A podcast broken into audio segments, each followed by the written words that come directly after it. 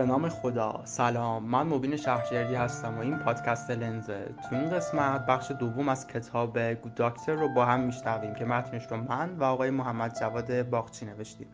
با ما همراه باشید.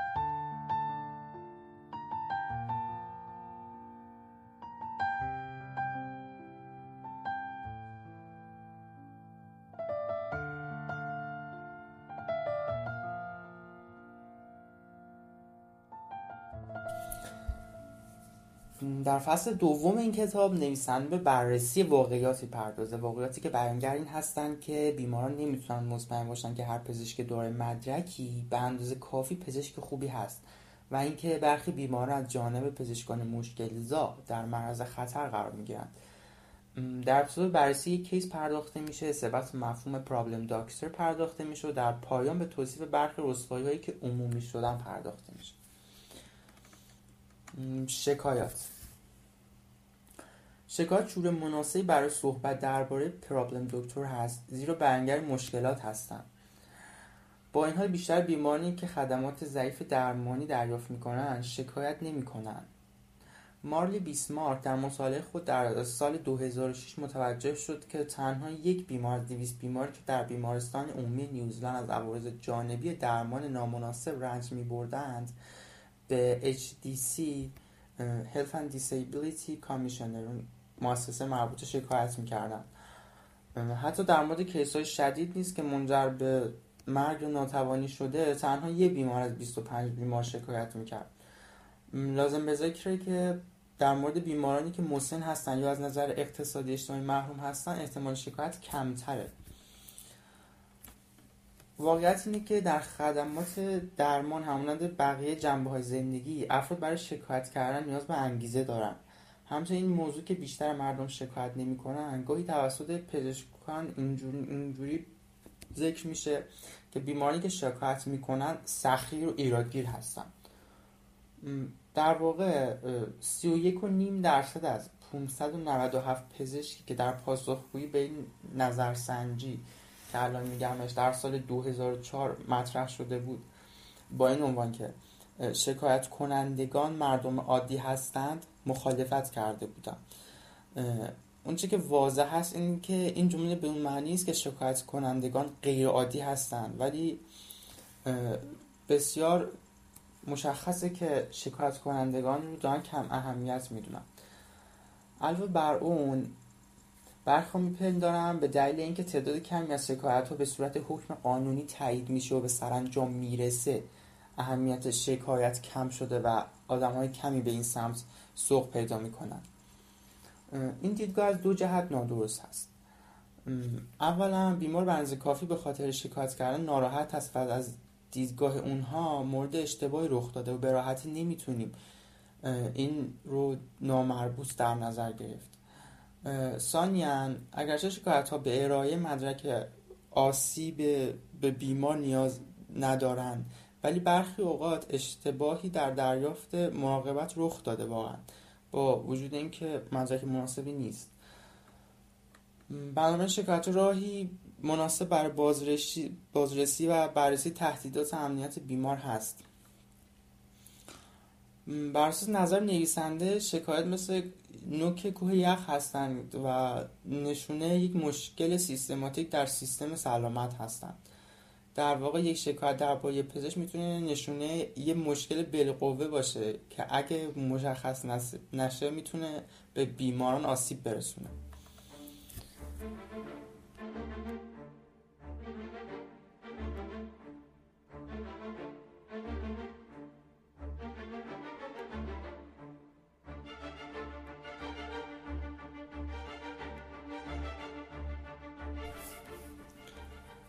حالا به بررسی کیسمون می‌پردازیم با عنوان یک قفلت متداول.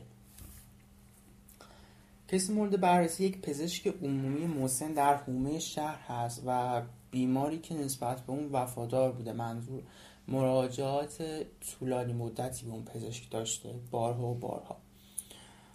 دکتر بی در میانه هفتاد سالگی بود و به مدت پنجاه سال در حرفه پزشکی مشغول به کار بود.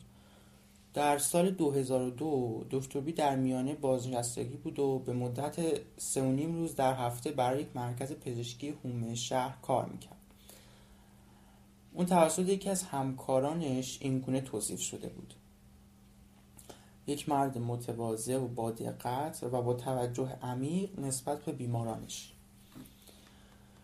هنگامی که دکتر بی در سال 2001 به این حرفه رو آورد اون نسبت به تغییر دادن روش نگهداری دستنوشته های معاینه های خودش که قبلا به صورت نوشته شده روی کاغذ بود ایمیل بود. همچنین نسبت به کامپیوتر تجربه اولیه نداشت و بنابراین او اطلاعات بیمارانش رو در سیستم کامپیوتری هم ثبت نمی کرد خانم A 62 ساله به مدت بیش از 20 سال بیمار دکتر بی بود. اون چندین مشکل زمینه ای داشت. در ژانویه 2002 خانم ای به دکتر بی با شکایت از ادرار همراه با سوزش و یه مشکلی در ناحیه شکم جلو و عقب در حوالی کلیه مراجعه کرد. در پنج ماه آینده خانم ای پنج بار با عوارض ادراری و شکمی به دکتر بی مراجعه کرد. تا اینکه دکتر تشخیص داد که او به کیست لگنی مبتلا است دست, دست نوشته اون آقای دکتر تنها یک معاینه فیزیکی رو مشخص می‌کنه در حالی که اون مدعی بود که سه معاینه فیزیکی رو انجام داده. در ابتدا اون تحریک پیشابراه اون خانم رو به علت فعالیت جنسی تشخیص میده و دارو تجویز می‌کنه. زمانی که نشونه های خانمی برطرف نشد اون دارو بیشتری تجویز کرد. سه بار در مراجعه حضوری و دو بار تلفنی. دکتر تشخیص عملی خود رو یادداشت نکرد و هیچ گونه نتیجه آزمایش هم مستند نکرد.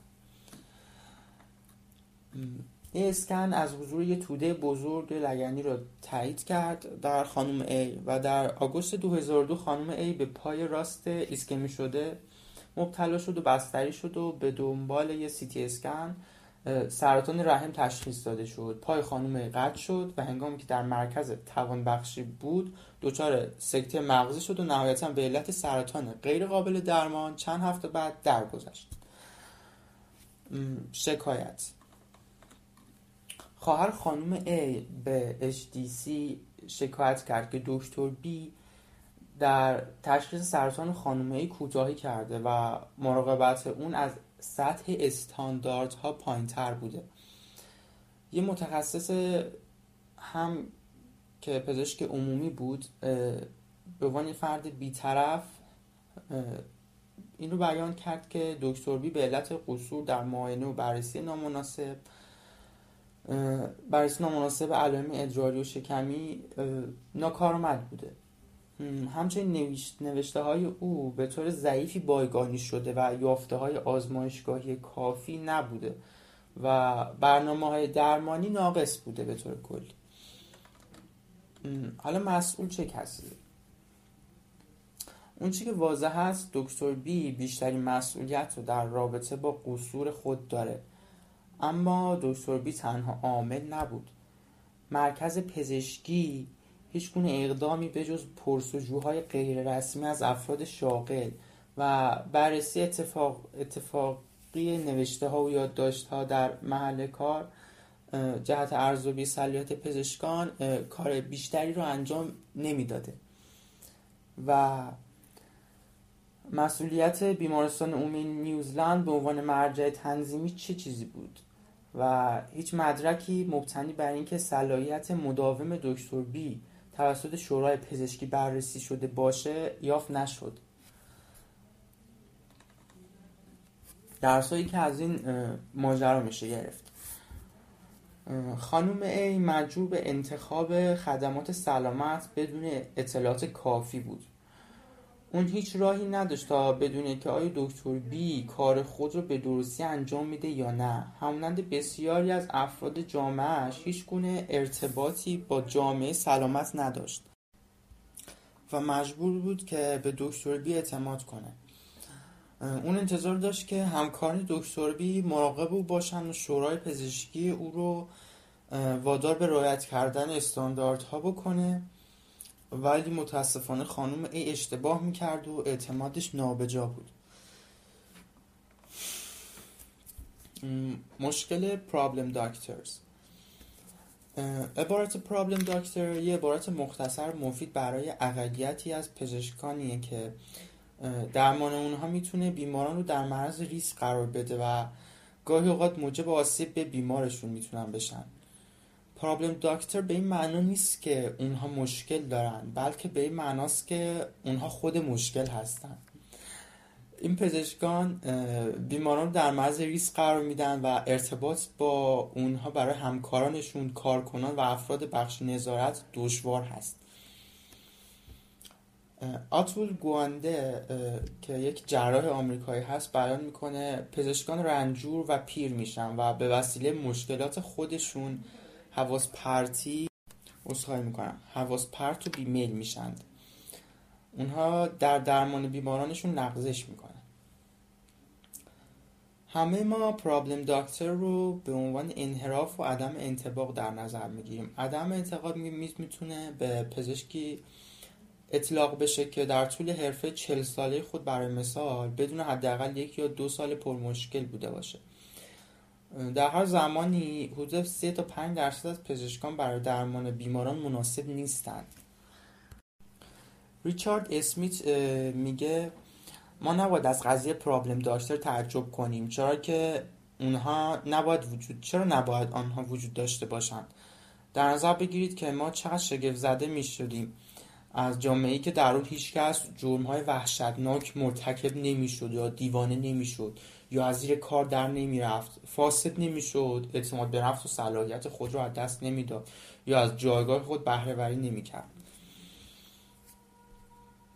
بهرهوری بیش از حد احتمالا منظورشون بود. در این زمینه کتاب های نیز نوشته شده به ویژه دو کتاب زیر در دهه 90 میلادی.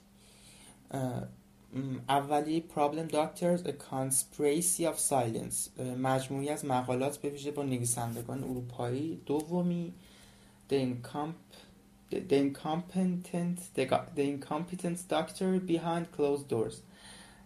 که تو این کتاب دومی مارلین روزنتال یافته های نوآورانه خودش رو از تحقیق بر روی پزشکان بریتانیا و سوئد ارائه کرده. اگرچه به خوبی شناخته شده است ولی مشکل پرابلم داکترز باقی مانده و از سوی همکاران پزشکی پاسخهای متناقضی دریافت میشه. در این باره.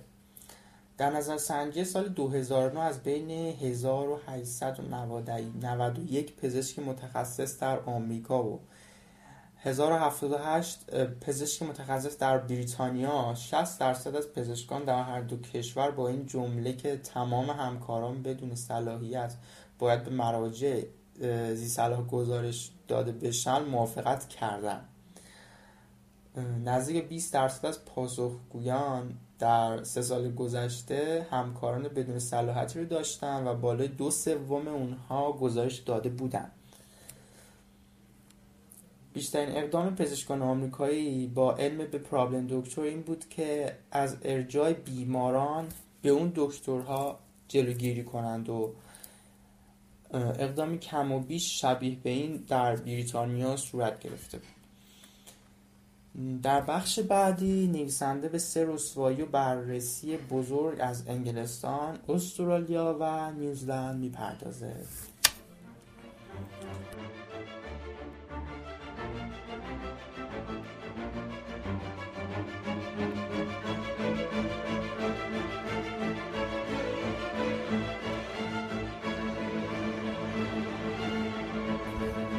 رسوایی ها بررسی ها سه کسی که در این بخش بررسی میشن کاملا متفاوت هستن ولی هر سری اونها بیانگر این موضوع هستن که برخی پزشکون تا چقدر از ارائه خدمات درمان خوب کوتاهی می‌کنند و سلامت بیماران رو به خطر خطر میندازن.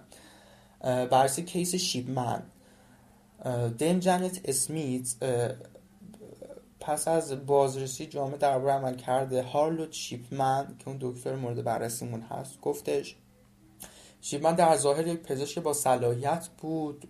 او مشتاق به تجویز داروهای پیشگرانه بود و بازرسی کلینیکی منظمی رو گذرونده بود. اون بسیار مدرن و بروز به نظر می رسید و بیمارانش رو دوست اون رو دوست داشتن. و این دیدگاه مشابه دیدگاه یکی از پسر یکی از بیماران همین آقای شیبمن هست که می‌گفت من زمانی رو که شیبمن به ملاقات پدرم آمد رو به یاد میارم و اون فوری و بدون تاخیر اومد اون پزشک پیرت آوری بود. جدا از اینکه پدرم من رو کشت. شیبمن در سال در ژانویه 2000 به جرم قتل 15 بیمار در سالهای 1995 تا 98 به حبس ابد محکوم شد. بازرسی های بیشتر مشخص کرد که بین سالهای 1975 تا 98 شیبمن حداقل 215 بیمار شاید حدود 260 بیمار رو به قتل رسونده. روش شیبمن به این صورت بوده که با تجویز دوز کشنده از مورفین به قربانیان خودش که معمولا زنان میان سال یا مسن بودن موجب مرگ اونها می‌شد. بعدش گواهی فوت اونها رو امضا می‌کرد و بایگانی پزشکی اونها رو مختوش می‌کرد تا نشون بده که اونها در شرایط سلامتی ضعیفی بودن و علت مرگشون این بوده. مسلما شیبمن پزشک بد بود. اما طراحی سیستم برای مشخص کردن مجرمین در پزشکی یا هر زمینه دیگه که فعالیت انسانی در اون دخیل هست خیلی دشواره. چون که ارائه دهنده اون خدمت فرد بدنیتی هستش و دریافت کننده اون خدمت توانی قضاوت مهارت فنی اون فرد رو نداره. من ظاهرا از لحاظ فنی و مهارتی ماهر بود و گایدان های کلینیکی رو پیروی می‌کرده ازشون و بیماران و همکاران و دیگر کارکنان سرما تشخیص ندادن که اون یک قاتل هست. حالا به چند مورد از انتظارات بیمار از یک پزشک خوب اشاره می‌کنیم با توجه به این کیسی که مطرح شد. اعتماد کامل بیمار به پزشک خانوادگی خود توانایی یک پزشک تیزهوش در فریب بیمار زیر نقاب رفتار خوب. ناتوانی بیمار در تشخیص و قضاوت اینکه آیا این اقدام پزشکی یعنی از لحاظ کلینیکی ضروری هست یا نه. این موضوع که پیروی از guideline و صلاحیت در پزشکی می‌تونه اقدامات شنیع و منحرف رو پنهان کنه و مشخص نکنه که چنین اقداماتی داره رخ میده. تعداد پیشنهاد از آقای دیم جنت اسمیت مطرح شد که می‌تونه احتمال مشخص نشدن چنین جرم رو کاهش بده. بررسی اطلاعات مربوط به تجویز، گواهی فوت و قوانین دفن محکمتر، پزشکی قانونی قویتر و دقیقتر، بررسی اطلاعات مرگ بیمار. همچنین یه فرهنگی در میان افراد مشغول در حرفه پزشکی هست که یک پزشک گزارش شک درباره یکی از همکارانش و دادن این گزارش به مراجع زی صلاح براش به شدت سخته و شدنی نیست. و این موضوع یه بخش حیاتی مهم برای تغییر هست و می‌تونه جبران بکنه بسیاری از ضعفهایی رو که الان شاهدش هستیم. این موضوع در فصل سه بیشتر بررسی میشه. دیم جنت اسمیت نتیجه گرفت که مشکلاتی به وسیله پزشکان داره عملکرد ضعیف به وجود میان مهم هستند و ایشون حکومت و شورای پزشکی عمومی رو به چالش کشید تا یه سیستم سختگیرانه برای ارزیابی پزشکان طراحی کنند و اضافه کرد اگه این ارزشیابی به صورت دوره‌ای صلاحیت یک پزشک رو تایید کنن می‌تونه کمک قابل توجهی به حفاظت جامعه در برابر پزشک بدون صلاحیت بکنه. همچنین سمیناری برگزار شده بود که در اون سوال شده بود که شورای پزشکی نیوزلند از صلاحیت کارکنان خود چگونه مطمئن میشه قبل از اینکه گواهی اونها رو تمدید بکنه؟ و نویسنده متوجه شده بود که هیچ گونه بررسی خوب و فعال و پیشگیرانه وجود نداره و قوانین تمدید گواهی بسیار ابتدایی و ساده هستن کیس بعدی کیس پاتل هست.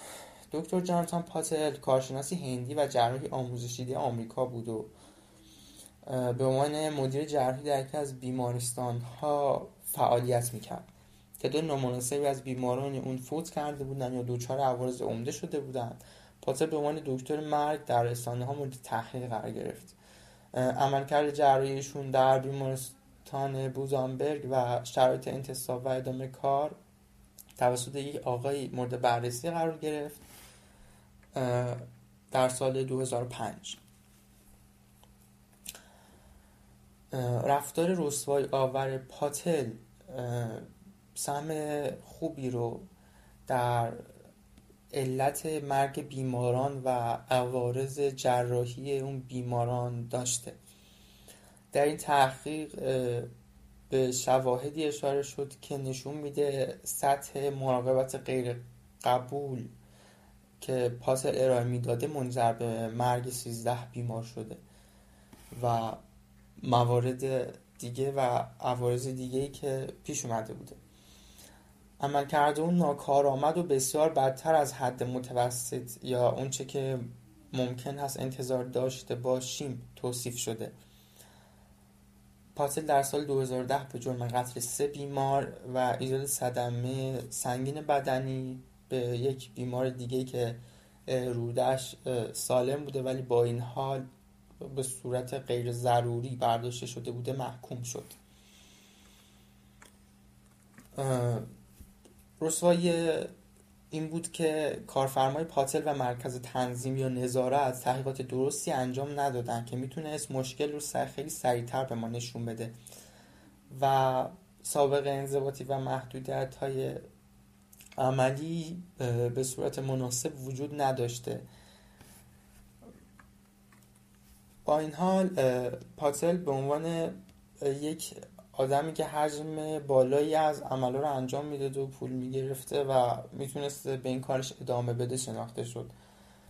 یافته های تحقیق به وضوح نشون میده که فاصله زیادی بین لفاظی و صلاحیت دقیق و تضمین کیفیت کار خوب وجود داره و همچنین یک نظارتی که می‌تونه قوی باشه یا اینکه شل و بیفایده باشه. که اینا باعث میشن یک متخصص غیر استاندارد با اعتماد به نفس بیاد و کلی اشتباه بکنه و این اشتباهات رو بپوشونه و بی بیمارها آسیب برسونه. نویسنده میگه که من به یاد میارم که از مرکز سلامت اون منطقه رئیس کمیته مستقل در حال بررسی اقدامات مربوط به ایمنی و کیفیت های مراقبت های بهداشتی بوده. این موضوع برای کمی قبل از طوفان طوفان قضیه پاتل بوده. و مقامات ارشد با اطمینان درباره زمانت های موجود درباره حفظ امنیت بیماران در مراکز بهداشتی صحبت می‌کردن. ولی با پیدا شدن شواهدی در مورد تعداد زیادی بیماران که آسیب دیده بودند این اعتماد به زودی از بین رفت. بیماران و خانوادهایی که از دست پاتل رنج می بردن متقاعد شدن که هرگز نباید به پاتل اجازه داده می شد که اون جرایی ها رو در آن بیمارستان انجام بده. به طور پیش بینی شده تحقیقات کویزلند منجر به بازنگری کاملی در زمینه کنترل ایمنی و کیفیت بهداشت در کویزلند شد و باعث اصلاحات مقرراتی که درباره تایید اون صلاحیت پزشکان بود شد و باعث شد در سایر ایالت ها این نیز گسترش پیدا کنه. یه درسی که از موضوع گویزلند و شیپمن هست این هست که غالبا رسوایی های عمومی و تحقیقات قضایی هست که منجر میشه دولت ها مجبور بشن اقداماتی رو انجام بدن. کیس بعدی کیس بوتریل هست. دکتر مایکل بوتریل از سال 1974 تا زمان بازنشستگیش در سال 1996 به عنوان تنها آسیب شناس دائمی استخدام شده در آزمایشگاه خصوصی خودش در یک از استانهای نیوزلند با مدرک کارشناسی ارشد بود اون در زمین آسیب شناسی آناتومیک آموزش دیده بود نه سایتوپاتولوژی بوتریل پس از گذراندن یک تست شواهی و دو تست عملی به جای یک آزمون بررسی صلاحیت کامل در سال 1973 به عضویت کالج پاتولوژیست های ملی استرالیا درآمد. بوتریل هیچ آموزش تخصصی در زمینه قربالگری و کیست ها نداشت. با این حال از سال 90 تا 96 به عنوان تنها قربالگر اصلی خواندن اسمیر دهانه رحم در آزمایشگاه خصوصی خودش فعالیت می‌کرد و هیچکس کار او رو بررسی نمی‌کرد. یکی از بیمار بیماران های او مبتلا به سرطان دهانه رحم تشخیص داده شد و نیازمند به درمان ریشه اون بیمار ترتیب داد که چهار مورد از اسمیرهای قبلی خود رو که توسط پاتل خان بوترل خوانده شده بود دوباره خوانده شه و مشخص شد که اونها اشتباه خونده شدند در سال 1999 مشخص شد, مشخص شد که برخی دیگر از بیمارهای بوتریل هم به دلیل خوندن نامناسب نمونه ها به سرطان دهانه رحم مبتلا شدند و این نگرانی عمومی رو برانگیخت و باعث یک بازخوانی گسترده شد. بازخوانی گسترده اسمیرها از بیش از دوازده هزار زن نشون داد که 1997 زن دچار این مشکل و اشتباه خوندن نمونه شدند و نه مورد مرگ ناشی از سرطان دهانه رحم و بیش از 60 مورد آسیب احتمالی آشکار شد. تحقیق گیسپور این واقعیت رو که بوتشل تونسته بر سالهای زیادی در پزشکی ادامه بده بدون ارزیابی مجدد صلاحیت خودش رو آشکار می‌کنه برامون. و اگه دکتر بوتریل مجبور به گذراندن دوره آموزشی مداوم رسمی و ارزیابی مجدد صلاحیت خودش به عنوان یک پزشک می‌شد بعید به نظر می رسید که مانند گذشته این عملهای بد و کارهای ناجور انجام بده.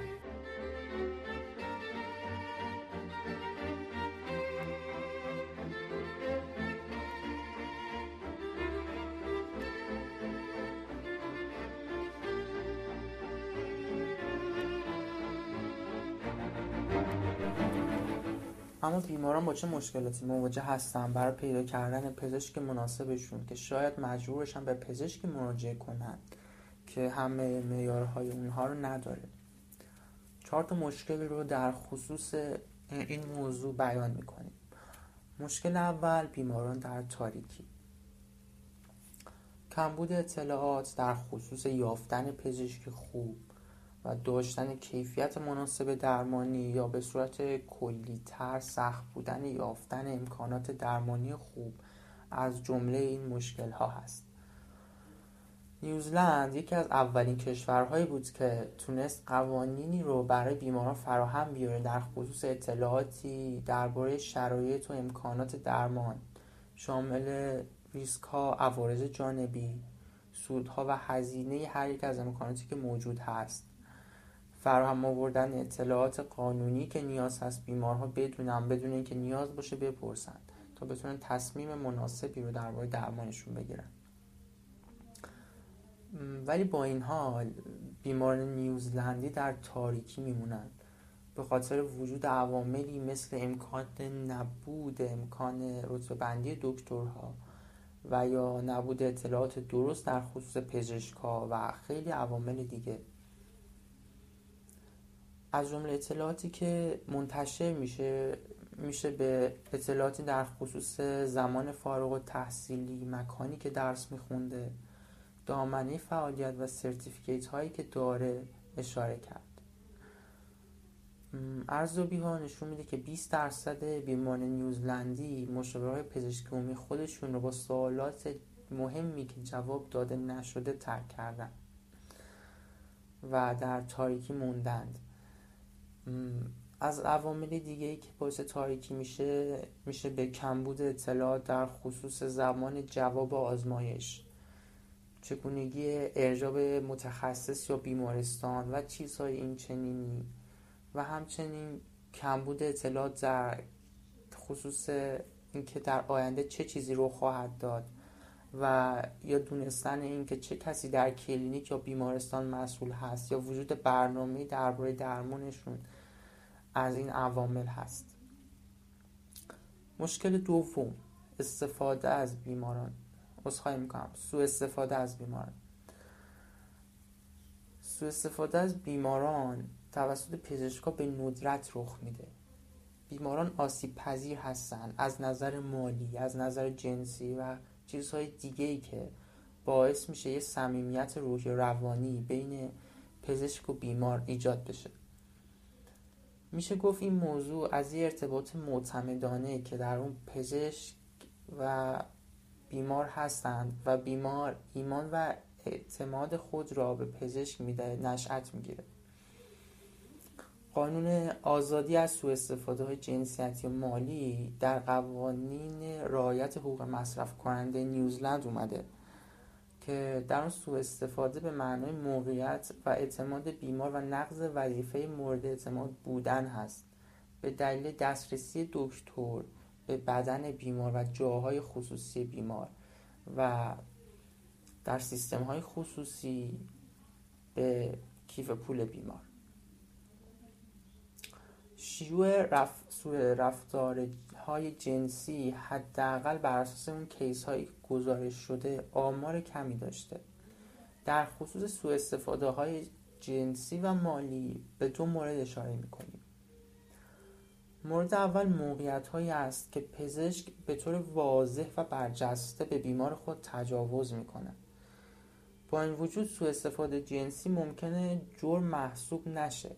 در واقع گاهی به دلیل اینکه ارتباط پزشک و بیمار فاقد مرزهای جنسیتی و روابط سوء استفاده گرایانه دکتر با بیمار هست ممکنه رفتاری غیر ضروری یا ناقلانه تلقی بشه نه یک سوء استفاده و جرم شناخته نشه. با این حال موارد زیادی وجود داره از رفتارهایی که می‌تونیم بگیم راهی برای فرار از اینکه اون رفتار جرم بوده و سوء استفاده بوده نیست.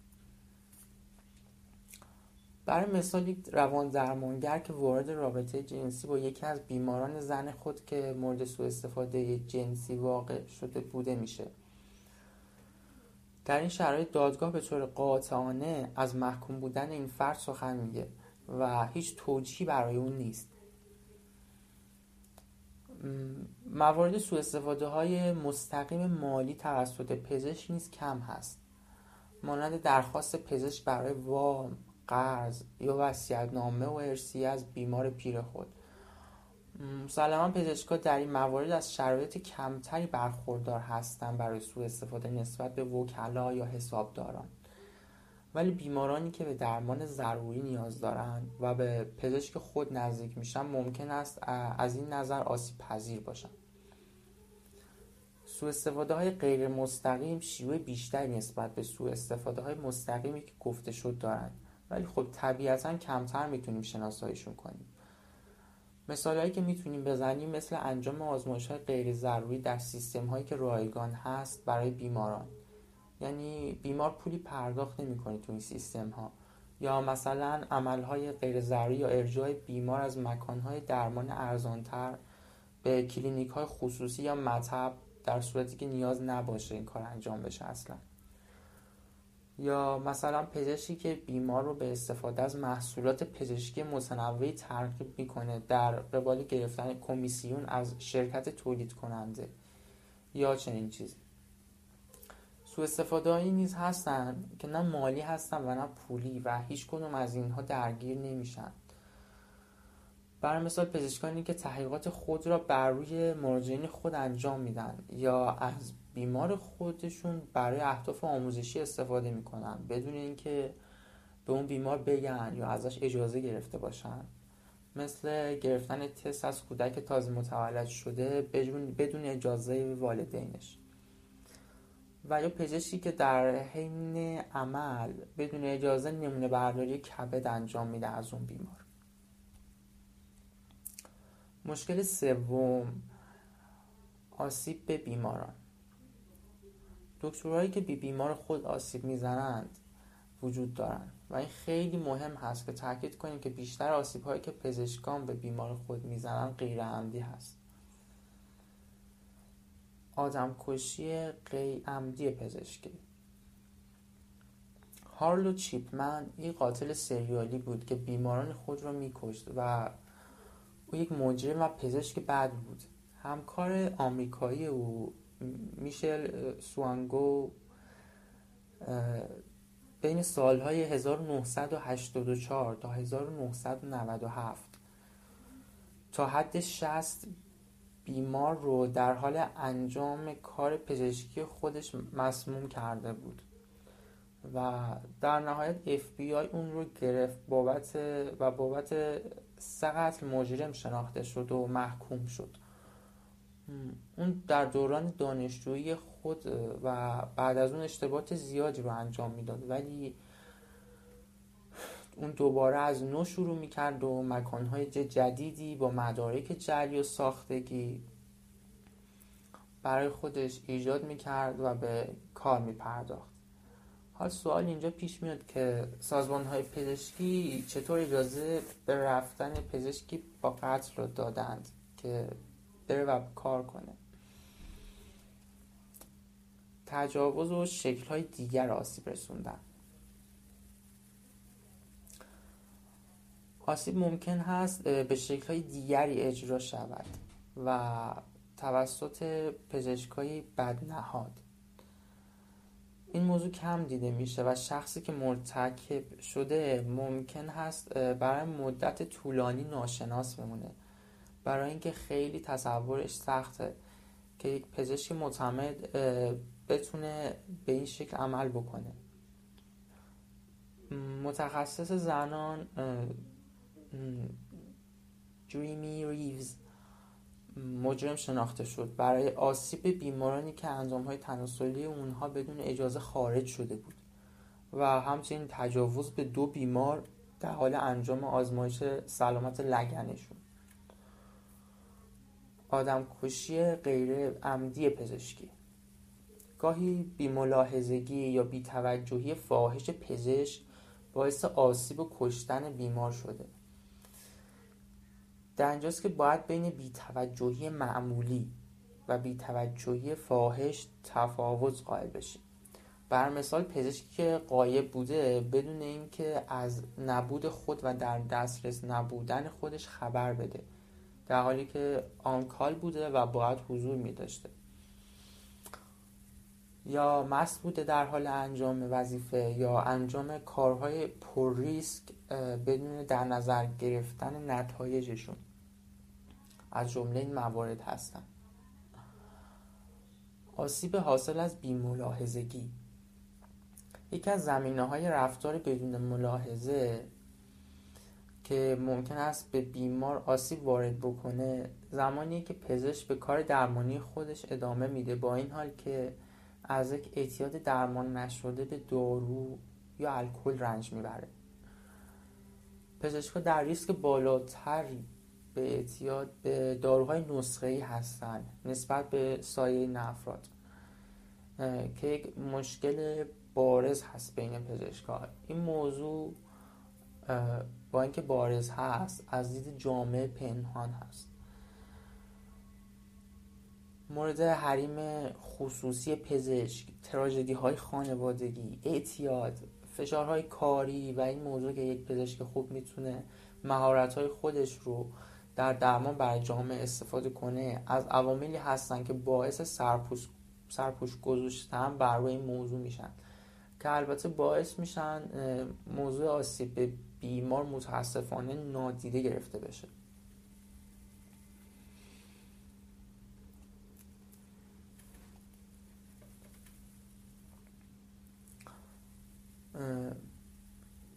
در خصوص مورد بعدی گروه بزرگی از اون آسیب هایی که رخ میده بر اثر جرم یا بیدقتی نیستند ولی صحفی و عمدی هستند به طور شایع آسیب های صحوی که به بیمار می‌رسه حاصل مجموع مشکل های سیستمیک و خطاهای انسانی است چنین مشکلات بزرگ. اپیدمیولوژیکالی هستند که میزان شیوه رخدادهای غیر عمد رو نشون میدن عذرخواهی می‌کنم مطالعات بزرگ اپیدی... اپیدمیولوژیکالی هستند که میزان شیوع رخدادهای غیر عمد رو نشون میدن به ما. حدود یک بیمار از ده بیمار در سیستم های مدرن سلامتی از آسیب های ناشی از درمان های پزشکی جراحی ها رنج می‌برند برخی از این آسیب های غیر عمد قابل پیشگیری نیستند مانند آلرژی های غیر منتظره و برخی عوارض جراحی ها ولی حدود 40 درصد از اتفاقهای غیر عمدی قابل پیشگیری هستند بیماران آسیب دیده اگه ممکن باشه های تجدید کننده رو دریافت می‌کنن. ولی خب همیشه قابل جبران نیست این آسیب. مشکل چهارم بدرفتاری با بیماران. برای مثال پزشکانی که با بیماران خود سنگ دلانه برخورد می‌کنن. منظور از این رفتار برخورد سنگدلانه و نامهربانه همراه با اهمیت ندادن هست و منظور نویسنده پزشکی است که به طور تقریبا نرمال این رفتارها در اون مشاهده میشه و چیزی نیست که کار یه بار یا دو بار باشه. رفتار سنگدلانه زیاد رخ میده و یکی از بدترین شکل های بی احترامی به بیمار تلقی میشه. برای مثال در کتاب بیمار در کتاب بیمار اورژانسی مثال زده شده بود که حال بدی داشت و وقتی به دکتر زنگ زدند ایشون گفته اگه من تعطیلات نداشته باشم میمیرم. گاهی ممکنه که کارکنان کلینیک ها که با استرس زیادی مواجه هستند و یا اونهایی که مدت زمان بسیار زیادی کار کردن رفتاری خارج از شخصیتشان بکنن که قابل بخشش هست. ولی گاهی دکتر به طور معمول رفتار سنگدلانه داره که می‌تونیم این رو به عنوان دکتری مشکل زای و همون پرابلم دکتر تلقی کنیم. نمونه دیگه از پزشک افسار گسیخته پزشکی است که با بیماران به طور حقارت آمیزی رفتار می‌کنه و از طرفی با دانشجویان و پرستاران با قلدری و تحکم رفتار می‌کنه که در نظام سلامت مشکل زاست رفتار در هم گسیخته متناسب هست با میزان حوادث بدی که اتفاق میفته و اتفاقهای ناسازگار و شکایتهای بیماران. با این حال که نبود شاهد سوم باعث میشه اعتراض ها که ثابت کردنشون سختتر بشه. چهار مورد از موارد آسیب زننده که به بیمار آسیب می‌زنن مطرح شد. ولی در دیدگاه بیمارها اهمیتی نداره تفاوت این موارد. اونا رنجی که بهشون وارد شده و, و رنجی که می‌برند و اعتماد براشون مهم هست. و این باعث میشه که اعتماد خود رو به پزشک از دست بدن. بیشتر آسیب هایی که به بیماران می‌رسه قابل پیشگیری هستند. ولی باید دید چرا یک کار پزشکی ایدال و دسترسی به این ایدال بسیار سخت است؟